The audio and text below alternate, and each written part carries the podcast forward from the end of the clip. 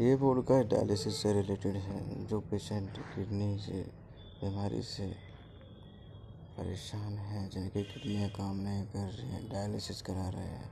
ये पॉडकास्ट मैं उनके लिए बना रहा हूँ। तो सारी जानकारी के लिए आप मुझे कमेंट बॉक्स में कमेंट कर सकते हैं।